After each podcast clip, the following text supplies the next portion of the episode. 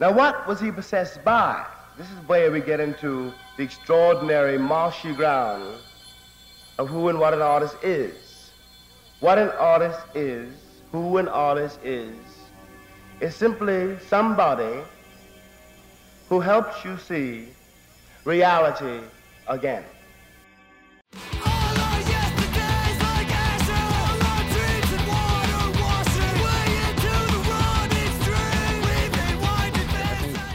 Great art always comes out of turbulence in one way or another. Like I've been in some dark places and I didn't immediately commit that to, pen or paper or, or to tape, but you know, eventually it does it does become a part of your your worldview and your your creation and you can be both a reflection of the time the turbulent times and kind of kind of above it really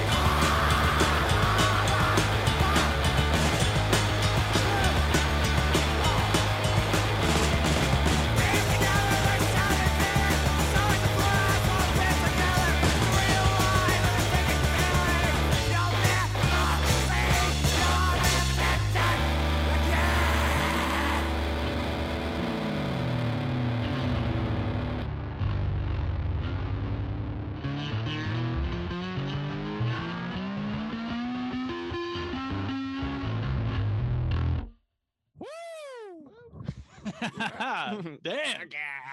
God damn.